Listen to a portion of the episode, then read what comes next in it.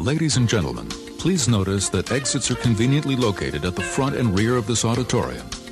When leaving the theater, we suggest that the exit at the front of the auditorium will allow you easier access to the parking areas.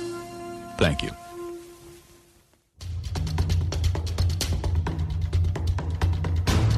We've just lost 90% of our young audience out there. Who's Susan Lucci?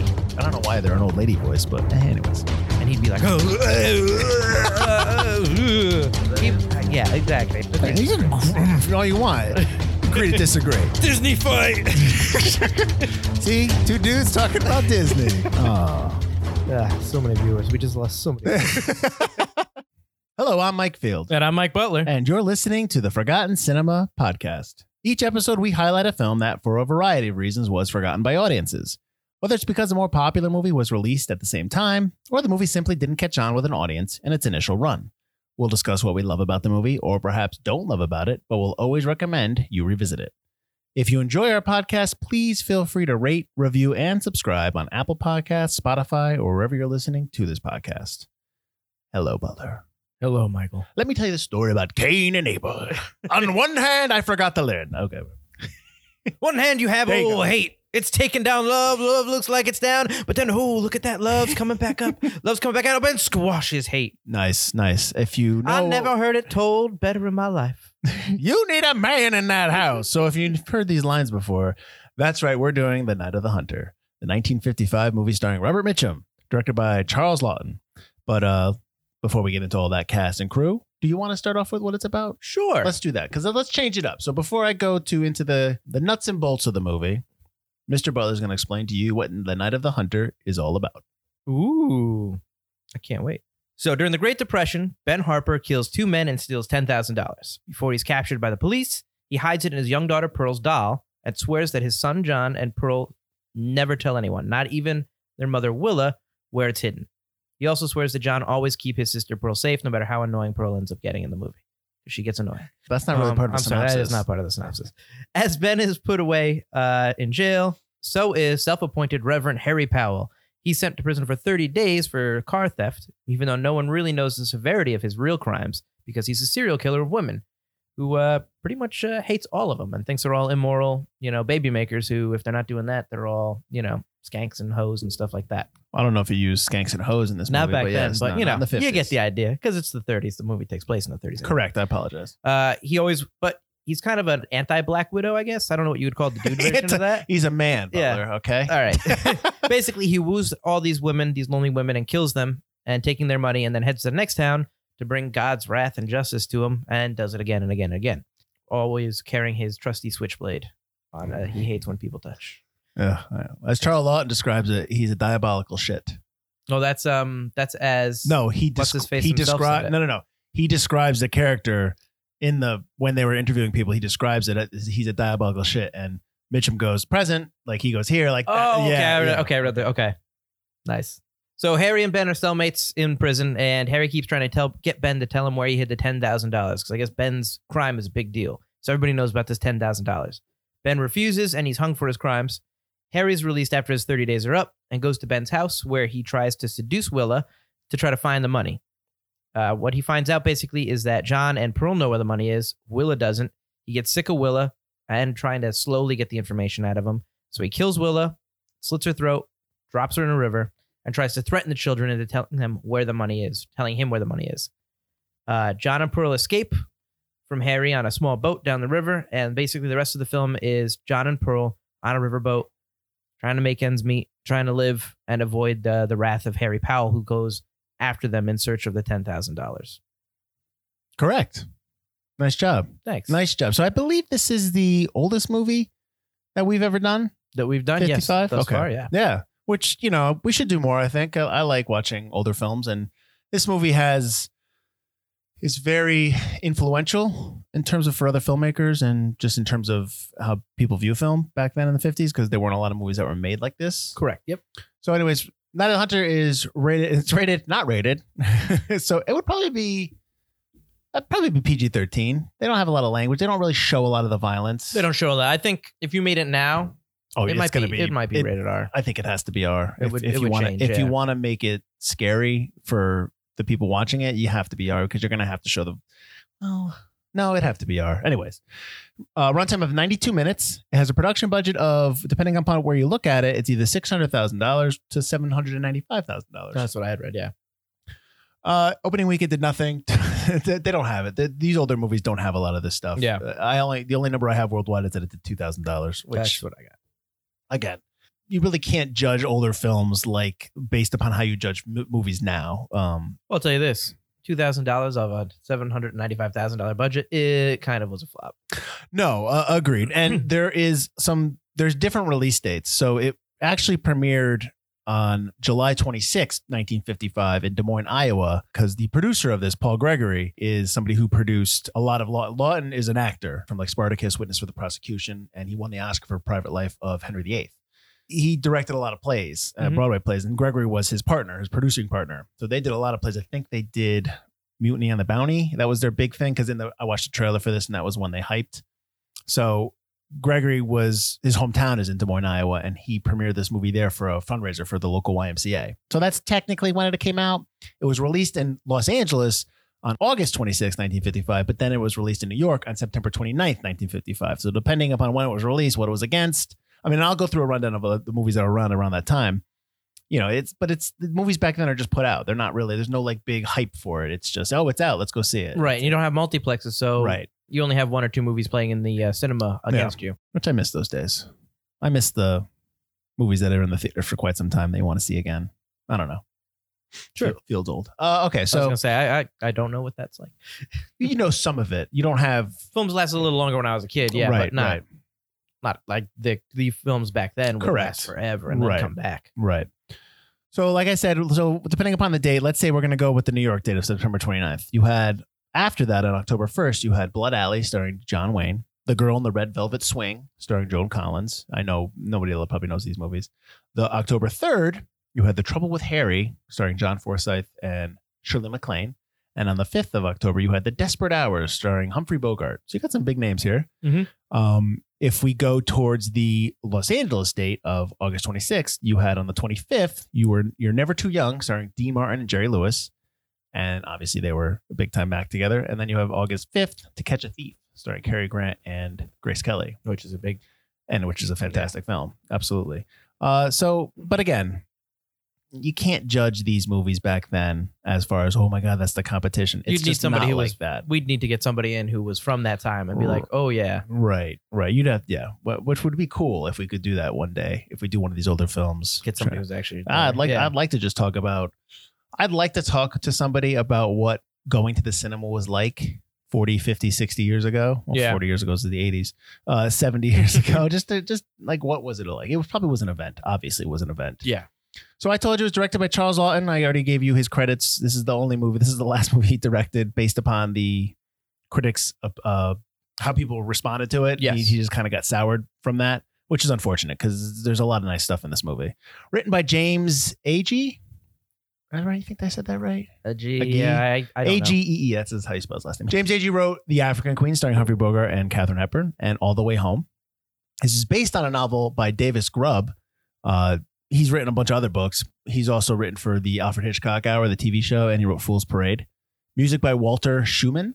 Uh, he did the Dragnet movie or the Dragnet show, excuse me, or not the movie, movie first show, whatever. He did Dragnet, and he in his biggest credit is he did the most of the music for the Steve Canyon TV series that was back then. So cinematography by Stanley Cortez, who has who did uh, the Magnificent Ambersons, Orson Welles film, Omen Two, Damien, and South Pacific. Uh, producers, I said Paul Gregory. He's produced Four Star Jubilee, which is a TV show, and the movie The Naked and the Dead. And I actually have I decided to drop some editor stuff in here. Edited by Robert Golden, and he did edited Bandido and The Whip Hand. I don't know. I just felt like I needed to put the editor in there now, I even when I do the crew. I don't know why. I was thinking that actually when I was watching this. too, Yeah. like, we never showed. We never show the editor, and we should never talk about it. And We should start, and we have started. Is it because the is? Let me ask you this: Is it because the credits are at the beginning of the movie? You think more about the crew that put it together? No, I just always notice it when I where I look it up. I always Okay. see the editor. See the I never do it, and then I'm just like, I really should put the editor. Because the reason I thought because I saw it at the beginning instead of like at the end credits, and I was like, oh yeah, we never get the editor. we credit, don't. which- no, and it's always at the I'm end credits. rectifying that. I just did. Good Nice. job. All Now right. go back and re-edit all. Oh man, Starring Robert Mitchum as Harry Powell, the uh, hater of women, as Mike called him. Yes. uh, if you don't know who Robert Mitchum is, he's been in Out of the Past, The Longest Day. He was in the uh, he was in the movie Cape Fear, but the reason why he's in Cape Fear is that this movie inspired Scorsese a lot for Cape Fear. Not just this movie, but other movies. But Scorsese really likes this movie. I think that's why Mitchum is in Cape Fear. I can see that. And he and he's also in Scrooge for anyone else. He fires uh, Bill Murray in Scrooged. You know, he's the guy that he kicks the cats. He's the guy that's watching the thing at the end. Yep. Yep. Yep. Um, Shelley Winters as Willa Harper. Shelley Winters is from the Poseidon Adventure. She won the Oscar for Diary of Anne Frank and The Patch of Blue. Lillian Gish as Rachel Cooper as Miss or Miss Cooper as she's known here. She is uh, she was in Birth of a Nation, uh, The Whales of August, and Duel in the Sun. James Gleason as Uncle Bertie. Or he's from Arsenic and Old Lace, and Here Comes Mr. Jordan. Evelyn Varden as Icy Spoon. I didn't know her name was Icy. She's the old lady who keeps telling uh, Willa to get a man. She's in the Bad Seed, Pinky, and 10,000 Bedrooms. Don Beddoe is Walt Spoon, her, her husband, from The Best Years of Our Lives and The Narrow Margin. I didn't realize that Peter Graves was Ben Harper until I read it that it was Ben Harper. You didn't really I did not Could- put that couldn't see it together. on his face? The only thing I put together was that wow, he's a good-looking convict. Perfect hair. Peter Graves is if you, if you I'm hoping you know who Peter Graves is. He's from Airplane, Stalag 17, and the Mission Impossible TV series. Billy Chapin as John Harper. These are the children. He's from. They, they didn't really do much after this movie, but he is from Tobor the Great and Violent Saturday. And Sally Jane Bruce, who plays Pearl Harper, who Butler does not like, uh, is she is she She's became a okay. she became a grade school teacher, so clearly she wasn't really into the arts uh, as you as you were. Um, I know for most of our younger audience, you probably have no idea who these people are. You should know who Robert Mitchum is. Shelley Winters, uh, Lillian Gish, maybe you would know. Peter Graves, definitely you should know. And you should know Charles Laughton, who directed this, because he's a he's a pretty famous actor as well. yes. All right, so where to start? I had not Well, seen this. This is uh, right. This is uh, the second movie, guys, that uh, Mike Field has never seen. He has never even seen bits and pieces, which uh, which he did of the last film that we did. He'd never seen. True. So um, uh, now I will ask this question, Mike. what you think of the movie? Okay. I enjoyed it, but Uh, no, no, no. It's it's. I understand its significance in the time period of of in terms of film lore kind of thing. okay. I understand that, and there are things I really like in it. There are things that they're doing in the movie that they don't do. I got a very, uh, I mean, I should get a very Citizen Kane vibe, but because Cortez uh, did the Magnificent Ambersons with with, Orson Welles, yeah. right? There's a lot of use of light and shadow in this movie. A lot of silhouette shots that I really appreciate. There's a lot of filmmaking stuff in this movie that I enjoyed Right. but it's a movie of the time and it's not something that I can if I watched it again, I, I guess uh, there's some stuff that I just kind of like, eh, all right. Like the stuff with spoons, icy spoons, always telling her, You need a man in that house. She plays that busybody woman. And that was just kind of like, all right, all right. And the stuff when the children are on the river Mhm. floating down, I thought that kind of it felt like two movies. If I it felt like like I enjoyed this stuff. It, it felt really quick. Like he gets there, he he ingratiates himself. Well, the original with script was what 293 ninety, pages? yeah, the two hundred ninety page first draft. It's like holy cow. I don't know. I'm, I I do like it. I just I don't know if I'm willing to get on a, a perch for it and be like, this movie is fantastic. You all need to watch this. I think if people don't see this, I can understand. If people love film, they should watch it because just because of what they do in the movie. But I don't know if I can sit here and tell you that. Oh my god, this is fantastic. It's it's a movie from 1955. I get that, and I'm not, and I'm, I'm, I'm trying to say that I'm not holding my opinion of it should not be. It should be understood that I understand that this is a movie from the 50s. Anybody who likes film should like should watch these older films because they Agreed. inspire all the stuff that comes afterwards. I, I get that, but that doesn't mean that they're, you know, I understand every like, single film can- back yeah. then is fantastic. I mean, this one is, but that's fine. Okay. I mean, you can look back and You go could- like, okay, this lady like doesn't like, like her lines are dumb about you know you need a man. That's just that's just the time. I get that. But it's the stuff, the use of the lighting, the use of the sets. Sure. Um, I do like the water sets. I always like water sets. The water sets are impressive. Yeah. I guess Mitchum wanted them to film all on location in the Appalachian Mountains and uh, or locations where it was supposed to take place. And you know, Laughton was like, "No, no, I want to make it kind of more surreal. I want to use sets." Mhm. And the sets are pretty cool. I mean, they're clearly sets, but Yeah. There's a lot of conflicting reports in terms of what happened on set, in terms Yes. of Mitchum's behavior and Laughton's behavior. Whereas Mitchum has stuff in his memoir about like certain things, and then that's disproved. And then, but then there's stuff about Laughton and how he's yelling at the actors and actresses, but that's disproved. So I don't know what to believe.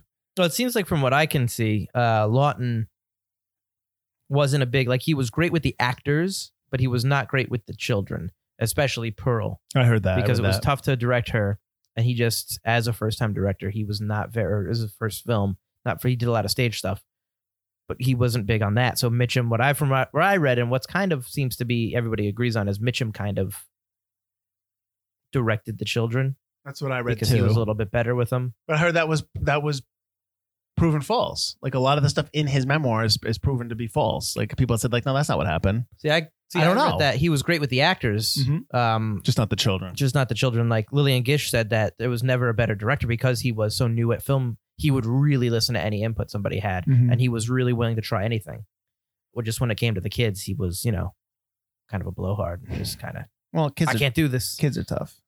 Yeah. I, I get that. I can see Pearl being tough. Pearl's really young though, so it's kind of Yeah, yeah. I mean, you can't really have her do a lot. You can't expect her to do a lot uh, in terms of emoting. You just have to kind of keep it simple for her. Yeah. Even- I mean, even getting a lot out of uh, John, the kid who played John, because he has a lot of stuff in this movie, and he's supposed to be like, oh, like kind of growing up too soon type of thing. right.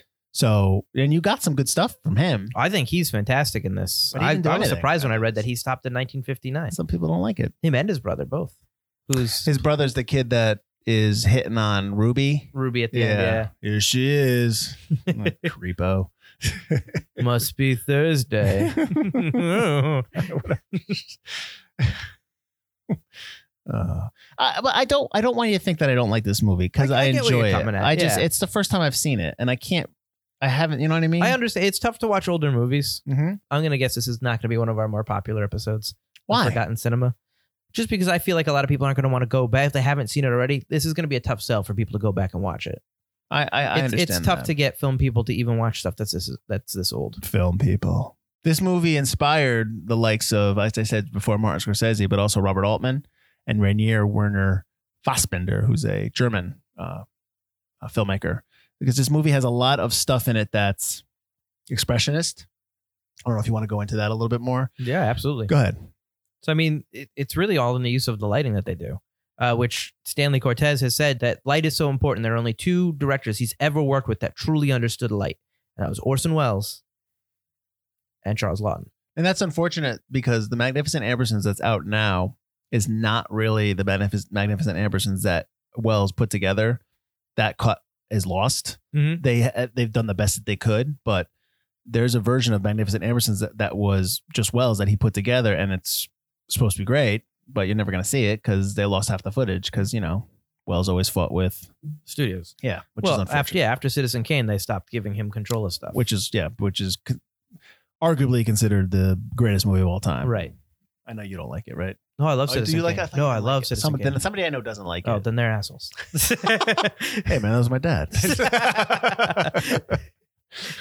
Uh, but no, I mean the the use of lighting to create like, for instance, one of my favorite scenes, um, which has stuck with me. I, I originally saw this in film class, and this is probably my third or fourth time watching this film. One of the things that always struck me the most is the bedroom, uh, Willa's bedroom.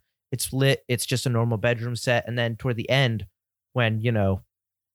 Harry is pretty much, I'm going to kill her. Yes. And she's all preaching. She's all praying. She's Mhm. been converted into his weird way of thinking. yeah, that was Uh, that was fast too, but yeah, Yeah. Well, This is I'm sure there's 50s. 100 pages of script where it's know a little bit more. Uh, apparently, there is a scene where they did um, they did on the Tonight Show when they were promoting the movie where they did a live. Um, See, a and I live play and I read of that he didn't like her. I read that Mitchum didn't like he Winters. didn't like her. Yeah, That's why he really he read in his book that he was like the only thing she'd be good for is floating in that river with the slit in her throat. which we'll get to that see that ep, that that Shot, image. yeah. Uh, but but again, I also read that he was drunk and on drugs half the time during this movie. oh, Mitchum. Mitchum, yeah, he's Yeah. famous for that. So uh, again, what do you believe? I believe that he hated her. I don't believe that she deserved the hate that she got. Well, she has the, she has a quote that I wrote down that she says that this was the most. This is her talking about her own performance. That this is quote the most thoughtful and reserved performance I've ever gave. It's like that's modest. I mean, I mean, you can't. You, I mean, I get that, but like, do you really need to say that? I mean, the Mitchum also loves this is his favorite role It too. is. But again, he put that in his memoir. If that's proven false, can we really believe that? I believe that he can say it's his favorite. I know it's Laughton's favorite. um, but I guess they both did the live show, which apparently was terrible Mhm. because uh, he was so nervous he got drunk, and she was just nervous and had stage fright. Mhm. So they reenacted this live version of the scene, and it was terrible. But Mhm. apparently, it's a deleted scene where they're going out to dinner. Uh, in that in that bustling town that she lives in. yeah, in the uh, Great well, it's Great Depression, man. I always wanted to go. I always wanted them to go into the Cineplex. I was like, oh, I want to see what that looks like because it's so small. Four seats. It's probably just benches, like two or three benches, and Oh, then just probably, like yeah. a, a drape. It's probably just converted from the old wild, like the old Wild West kind of ones. Right, right. But um, going back to the the bedroom, so she's converted, and all of a sudden the the lighting is such that the entire bedroom becomes a steeple, and you almost see it like it's a stage set, and it's lit with these high arches and these really harsh shadows.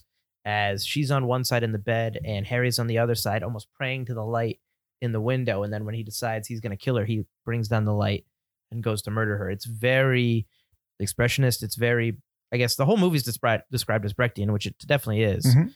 and he goes to kill her and it's just really it's exactly what you'd see in a stage play which is why a lot of people compare this and laughton wanted to do it as like a kind of messed up grown-up fairy tale Mm-hmm. which in, in a lot of ways it kind of is That's a lot of blood to clean up too, and like and nobody knowing what you're doing. he probably locked the, and the kids aren't there and everybody just believed him no one's really questioning this dude I know. He's a little Uh, suspicious we'll go- Well, there's also uh, speaking about lights and shadow. There's a couple shots that you know him on the ridge. Uh, when he's looking, when he comes over the ridge, they don't stay with it. But when he comes over the ridge, he's silhouetted looking for the kids when they're escaping into the into the boat, oh and yep and then he kind of starts cutting his way through the uh, wooded area to get to them.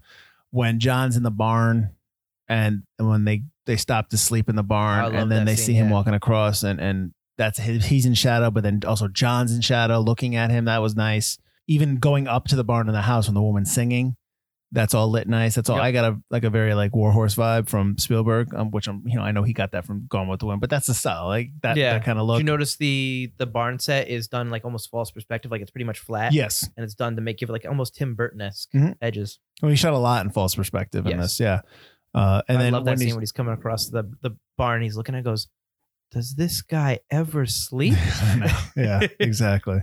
Speaking of false perspective, the the part when he's riding on the horse, and I think it's one of the wide shots. I think when they're doing when they're in the distance, like it's actually not him; it's a little person on top of a pony. Yeah, I did read that. Yeah. yeah. So I read that too. So there's a lot of little tricks they did to make it kind of seem a little bit bigger than it was or grandiose in terms of you know, like we said, false perspective, yeah. that kind of thing. Yeah.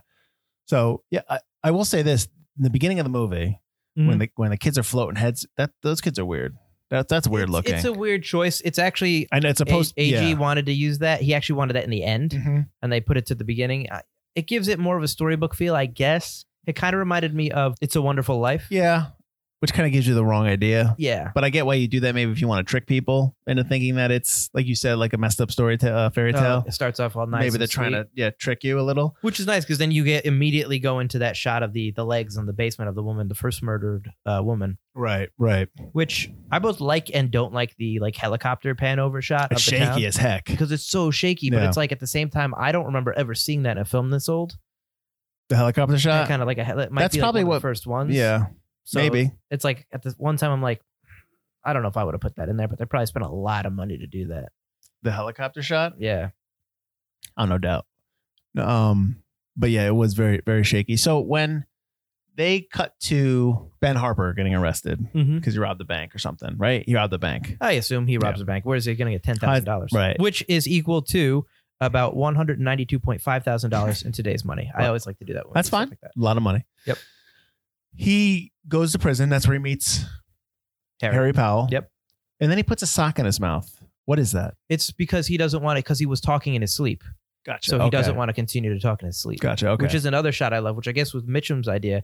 When the shot is him hanging upside down on the bed and Mhm. gets punched in the face. yeah. that was originally not written like that. They were just talking, and he, he liked the idea of being upside down on the bunk, talking to him all like stupid and friendly, like, Yeah. and then Ben just not, just knowing the kind of man that Harry really is. Right. Right. So I, I always really like that. I actually started laughing every time I see it. I laugh when he And and punches Ben him in the face. Ben got hung for stealing money. Well, he got hung for killing two men. Is that what it was? Okay. he killed I two men and stole ten my bad. dollars. My bad. I should pay attention. I more. think basically the way it's kind of they don't really say it, but they kind of say it offhand, is if he told them where the money was, he probably would have gotten a reduced sentence. Right. But he never told. Well, they never they never benefited from the money, or did they?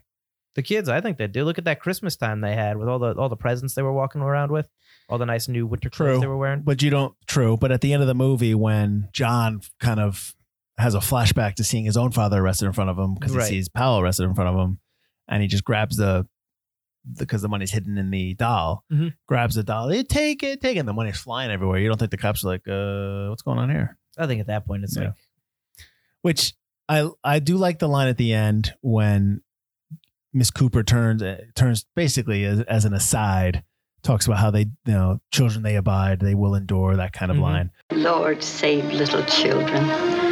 You'd think the world would be ashamed to name such a day as Christmas for one of them and then go on in the same old way. My soul is humble when I see the way little ones accept their lot. Lord save little children. The wind blows and the rains are cold, yet they abide. But it's like John's gonna have some serious issues going forward because because John's got a lot to get over because John still even Pearl there's still some kind of affinity to Powell being their father in some way because when they fir- when he first comes back to the coop when he goes to the Cooper house mm-hmm. Pearl goes right to him. oh, To hug him. Pearl doesn't know. Yeah. I get that.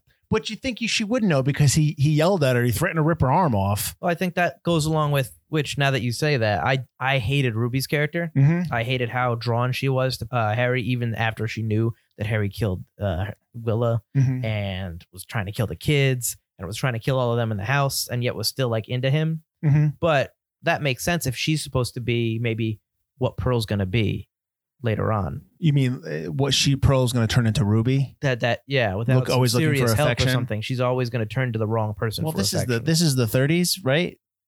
Uh, yeah, I, like I imagine 20 it's like no. 19. For some reason, 1934 is in my head, so I might have learned. Well, that in this is school, but- based on a real life dude. The book Yeah, was Harry is based a real life. yeah, Yeah, he murderer. was somebody who went around and killed. He killed like a, a couple women and their children. I think four women, two kids, Yeah, or something like and that. he was he was executed. But this was based on this guy's life a little bit, or that character of Harry Powell was based on that. right. They're these back to this is the 30s. They're not they're not getting help. They're just gonna. But I meant like affection and like Mm-hmm. motherhood from like advice and, and help from from Rachel, which she never really gave up on the kids, which is nice. She never really like she said like you're gonna hit me, and she's like when have I ever like she's Well, Miss Cooper, she's some, she picks up the strays yeah, that. she's she's a good person. well, you have that one scene when they're in downtown and the mother comes over and she says, "I'll see you Sunday," and, and she tells her, "I'm going to bring you something." That doesn't, she doesn't need that. You just be there on Sunday. yeah, It's like these women can't take care of the children, so Miss Cooper just takes care of them for the for the children's sake. yes, Right. So it's like kind of like her own orphanage, but you know, it's just what you you know, it is what it is. yeah. Which is it's the depression. So that's what happened. You know, people Yeah, couldn't. it's like when yeah. they go to the side and the, the kids are asking the one lady for potatoes. Mhm. You know, you help out when you can because some Yeah. of these kids don't have anything. Yeah, it's hard living, hard living back then. I can't imagine living in the Great Depression. Uh, me neither, and I don't want to. So yeah, I ag- agreed. Yep. um, I, d- I did like the I did like the line when uh, Cooper's looking at the the bunny. The bunny gets obviously eaten by the owl. Which that bunny's big. I don't know if that owl's really grabbing that bunny, Uh, but first of all, that owl has a wire around its neck. That owl is Oh, clearly dragged true. off the branch. yeah, I know it's a hard world for little things. I, I like that line. that is a good line. It is a good line. I also like right after that when she's singing, or when the preacher's singing, when Harry's singing, and then she starts filling in the Singing other with- verse. Yeah. So it's like they're both about to kill each, like about getting ready for this fight, but they're both singing their song. Mm-hmm. I thought that was really good, and I Mhm. like that he's in light and she's in shadow. Mm-hmm. Um, and the key light is behind her, which I thought was really nice. I just kept uh, towards the end because at the end of the movie, for those who haven't seen the movie, is, is Powell tracks the kids down to this house, and he just he's like, "I'm gonna come back. I'm gonna get these kids. I'm gonna come back at night and get them." Mhm. And he just doesn't. He's like, it's like the balls on this guy. He just doesn't care.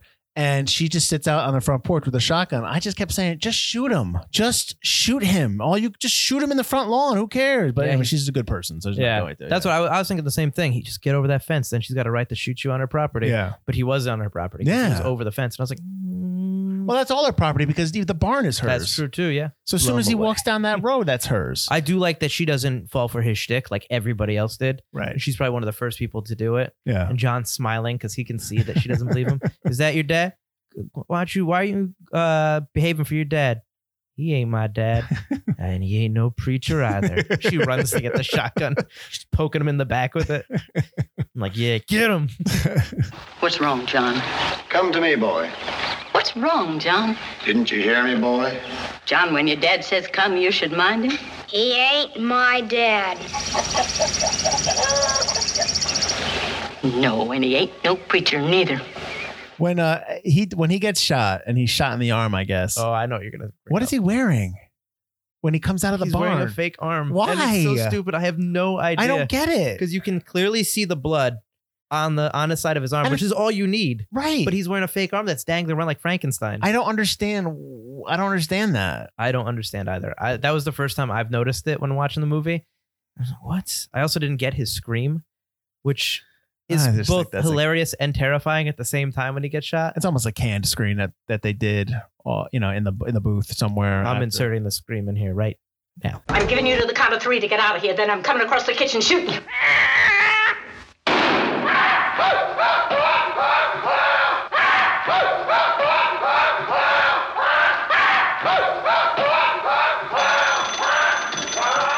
Yeah. So you all heard it. It's ridiculous.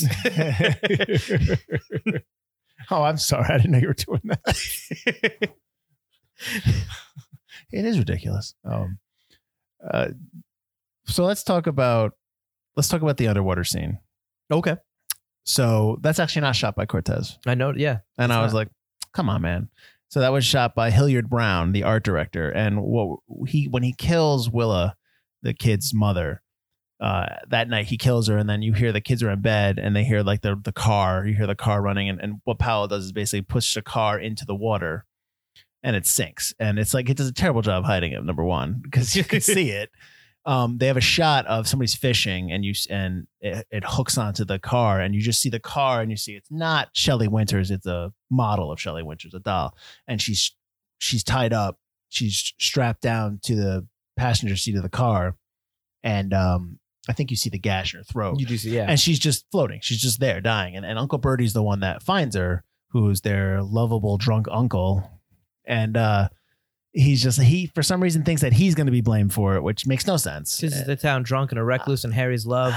I guess. And he gets he goes gets drunk and he and that's because the kids go to him, help us, help us, and he's passed out, so they just leave him. Well, the whole point is that the kids have no one to turn to. That Correct. That adults are are almost the detriment of children. Mhm. You know, Well, yeah, the adults are uh, it's adults are the villain in this story, other than Rachel, who's finally the one adult they can trust. Miss Cooper Butler. Miss Cooper. Have some respect for For Miss some Cooper. reason, where where I was looking, the only credit she had on her name was Rachel. It didn't say Rachel Cooper. So Well, they kept saying Miss Cooper. I Miss know, Cooper. but I forgot. I thought they were saying Miss Hooper, and I was like, oh, like hanging with Miss Hooper, uh, which would have been better. But the underwater shot's really nice, though. It is no, it's great. It could have been so like back then. Underwater filming probably wasn't that easy. Oh no, So I wonder if that's the special effects photography that they list in the beginning credits. it's uh, I didn't it's look at the names. definitely of who was underwater listed on there. because it's shot at a studio pool. Oh yeah, they say how they shot it. One Mhm. guy had the the camera was on a wire. The guy held it down, so the camera was being held down by the cameraman and up by the wire to keep it from floating and bobbing Mhm, too much. mhm. While the other guy was in a scuba suit, a Right. weighted scuba suit. No, it's a great shot, and it's it's haunting. It's very haunting. Yes.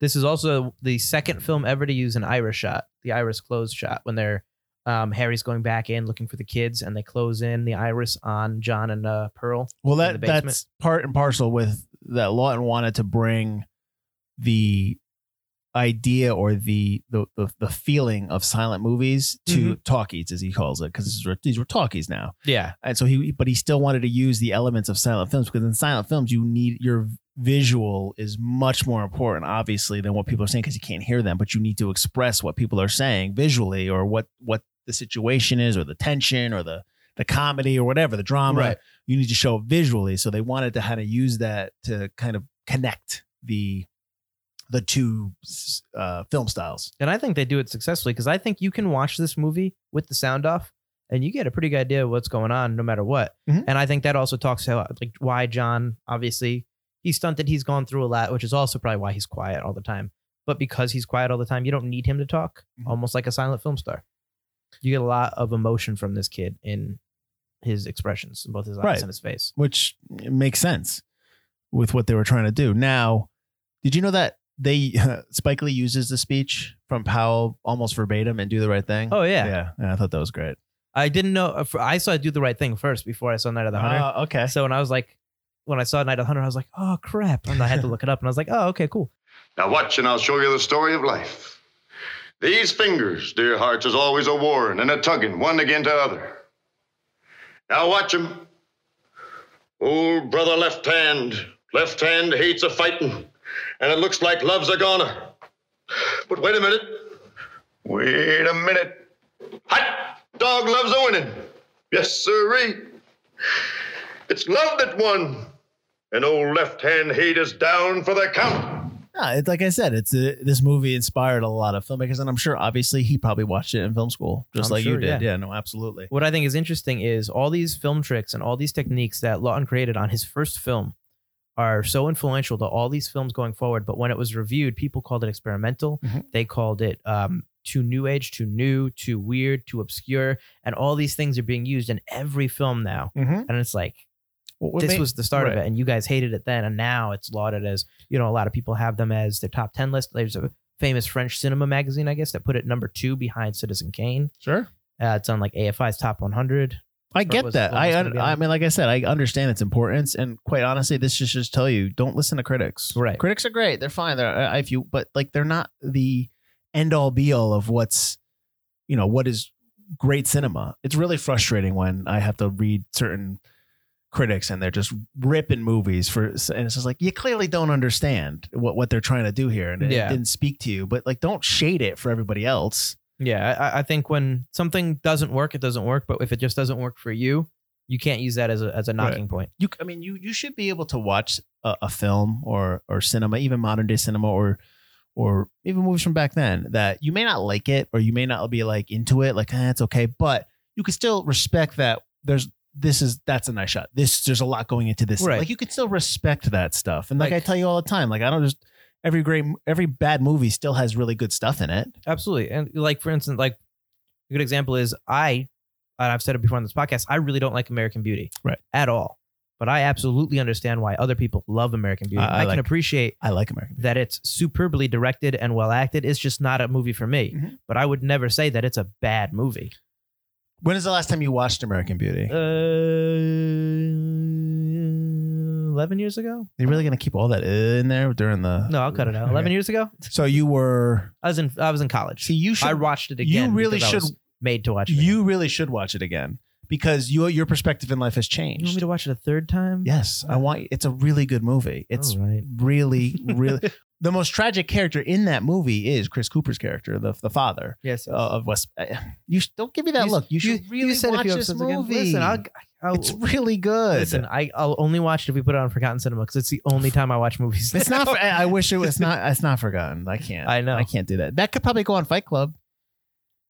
but see, I don't like it, but I still would agree with everything you would say about it. Uh, okay. It's just not a movie for me. It's that's unfortunate. it's tough. That's fine. That's fine. I get it. I Or we respect. can put it on a Fight Club. I respect your opinion as somebody who appreciates film. I'm not going to try to change it. I get that. I, I I'll, just- I'll give it another chance it's eventually. Fine, it's fine. It's fine. This episode's over. All right, what else you got? Uh, well, did you know?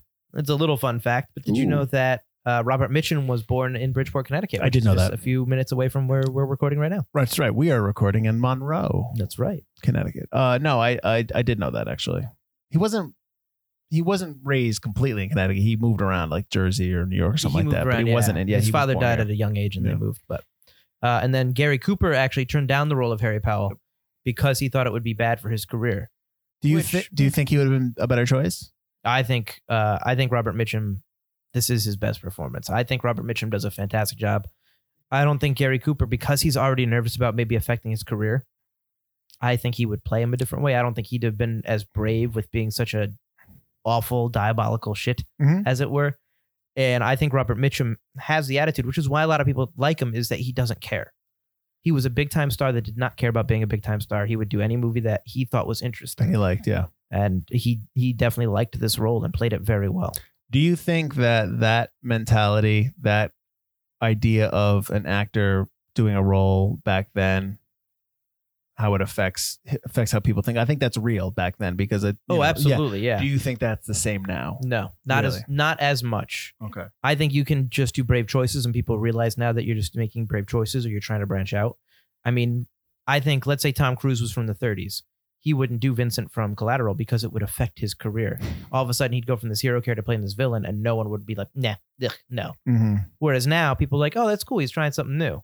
I think that very much would shade somebody's career, but because Robert Mitchum was already kind of like the bad boy, Mm-hmm. and even though he always played heroes, I think the fact that you know he was arrested in the 40s for smoking weed uh, already gave him such a bad boy attitude anyway. And like I said, he already picked movies that just he did for whatever reason. That I think he was the best choice for this role.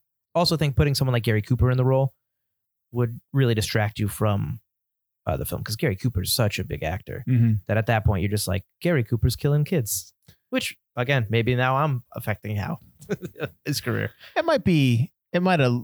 Not that he's. I'm saying he's better looking than Mitchum, but he's a good looking guy. That might also help with the character of Harry Powell. He's just a, a good looking man who, you know, can sweet talk women into getting married with him, and then he tries to steal their money and kills them. You see that dimple on hair uh, on Mitchum's chin? Come on, man.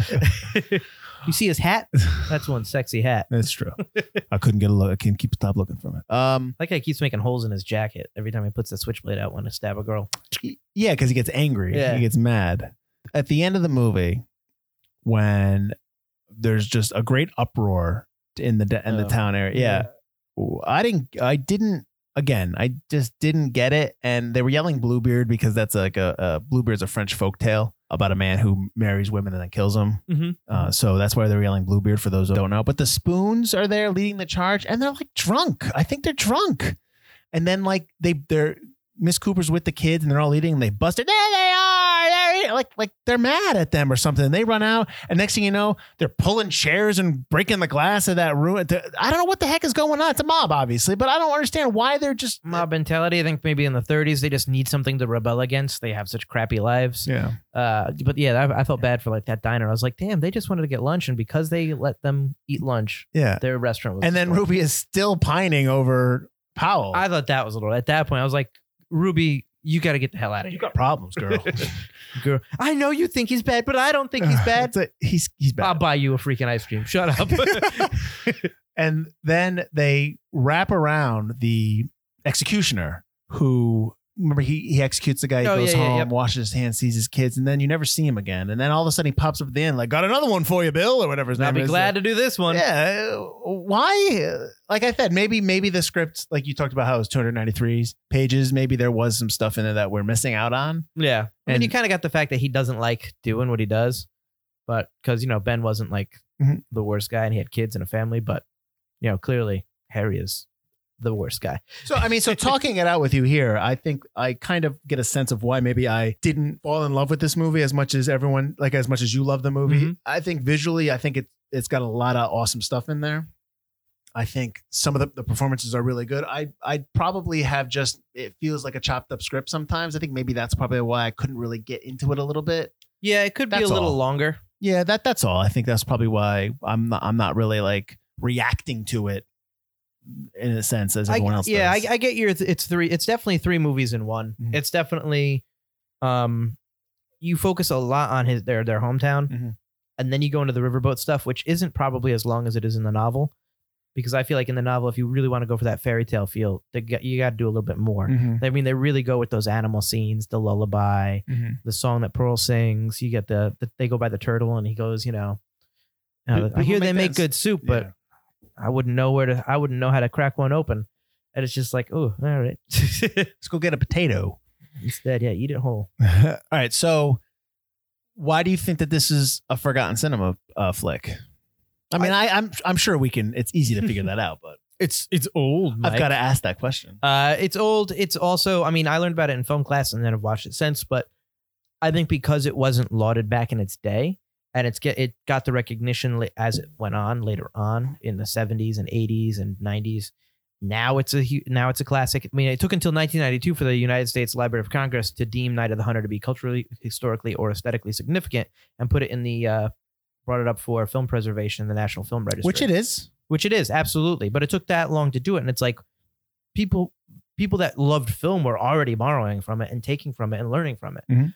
Um, but in terms of the mass audience, you know, you Mhm. hear Citizen Kane all the time, you hear Casablanca all the time, which are fantastic films, Mhm. but you don't hear, you know, Night of the Hunter spoken that often, even though in a lot of modern film critics and filmmaker talk, and even back then, the filmmakers at least all agreed it was incredibly influential and incredibly brave and cinematic and um, just great. Is it not hip to? You think it's not hip for people to say, "Oh, Night of the Hunter is an influence for like young filmmakers"? Do you think they're showing this movie in NYU right now? I I watched it in film class at Hofstra. Yeah, but you watched it in Film Class on Hofstra 15 years ago, right? I'm saying now. Uh, yeah, I'm saying like now. Are they showing this movie now to people? Or are they I would- showing basically I would hope so.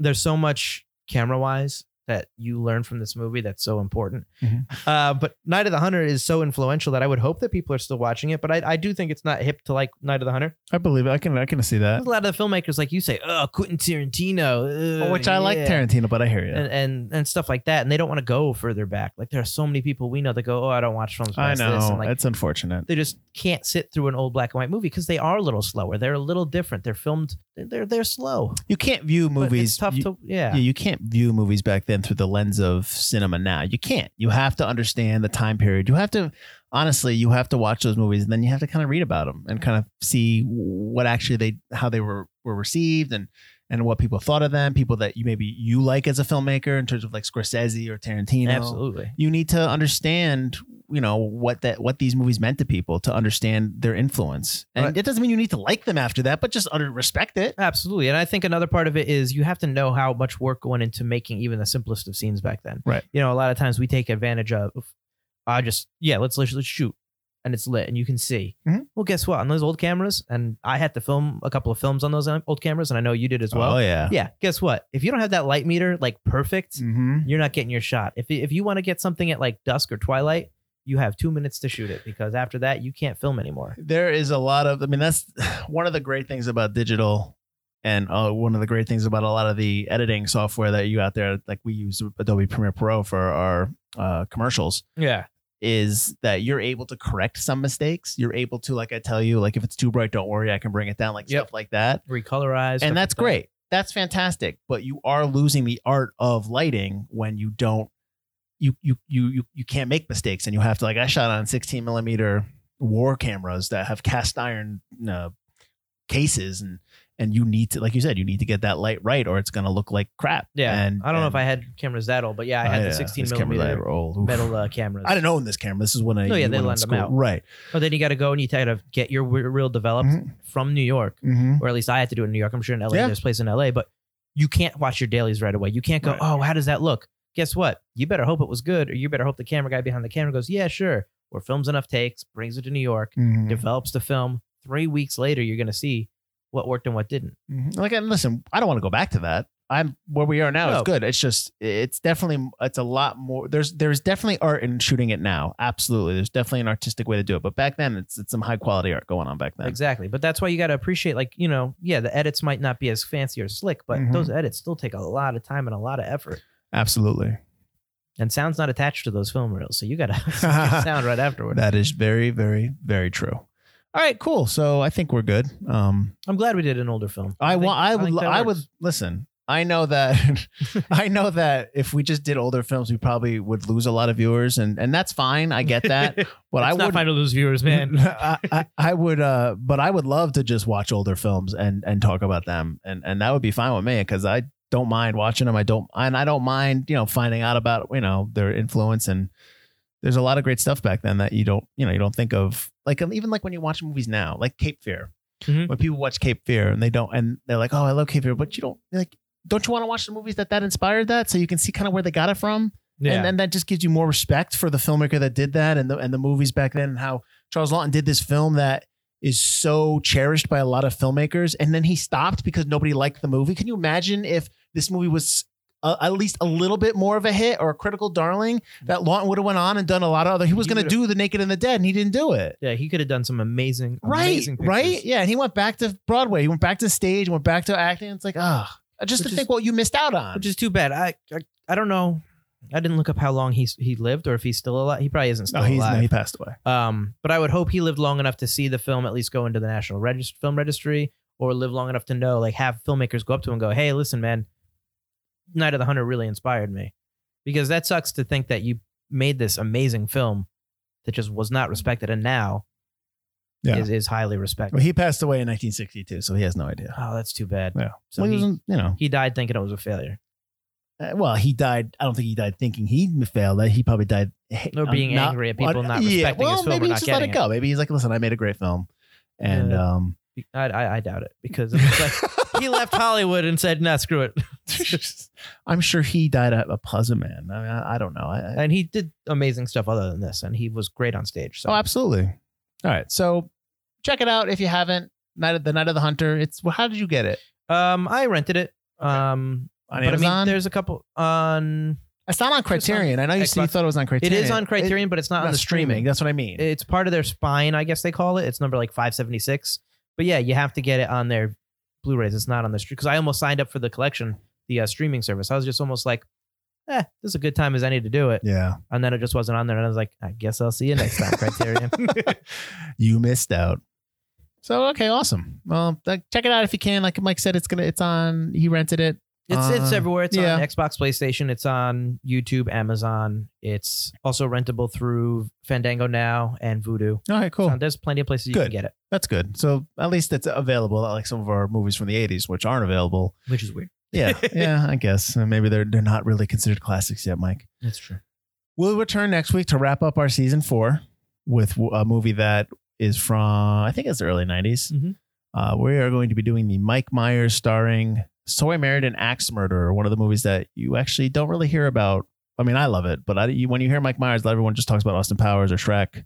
Yeah, you used to, they used to quote it all the time, and now after his other movies, it kind of like faded away. Yeah, which it was a movie that I, I'm wondering. I haven't seen it in a while, and I'm wondering if the shtick will wear thin on me. I just because I remember I loved it back then. It was funny. I thought you know I always think about you know heat pants now that kind of Yeah, stuff, and I haven't seen it in years. and and there's you know, but I'm wondering if I'm going to like it as I used to. I always remember that I loved Anthony LaPaglia in that movie in this movie, so I'm just wondering if it's going to hold up. So that's interesting. So tune in. Well, Hudson Hawk still hood, stood up for you, It did. so we'll see. I know, and it, and it might. I just, you know, I'm just, I'm just, I'm kind of just tempering my enthusiasm for the movie. I don't want people to think that I'm going to come back next week like, oh God, guys, this is so terrible. but uh, thanks for listening, and as always, uh, feel free to suggest any movies you want. If you, uh, we, we're going to be starting. We'll announce it. I would say next week, but at some point we're going to announce the season five uh, lineup. Lineup. I would say that by the time that they're listening to this, we've already probably Yeah. Okay. So you already know that we're doing a full season of suggestions. Uh, so, but we still take suggestions for other seasons and and on future episodes. We have no problem doing that. Uh, we want to do that. We want to do movies that you guys like, so that you you know kind of can disagree with us or agree with us when we talk about it. So, so absolutely, the the we don't get anywhere without our audience, right, Mike? That's right. And our audience can go to forgottencinepodcast.com to make these comments and suggestions, as well as hear past episodes from our previous seasons. We're at the end of season four. So if you guys are just listening to us now, there's three other seasons for you guys to catch up on, plus the back catalog of season four. Uh, we do movies that are modern as well as movies that are older. If this is the first time you're listening to us. And you can also visit us on Apple Podcasts, Spotify, Stitcher. And uh, don't forget to check out our merchandise store. We got a merch store. You can buy shirts, mugs, leggings, ladies. Oh, That's boy. right. That's problematic, Butler. Nice quality. All right, everyone. Thank you. I am Mike Field. and I am Mike Butler. You don't need to do it like that You did it like that. because I was pausing. Well, it sounded like you were doing a shtick. Well, you know what? This is Forgotten Cinema. Thanks for listening.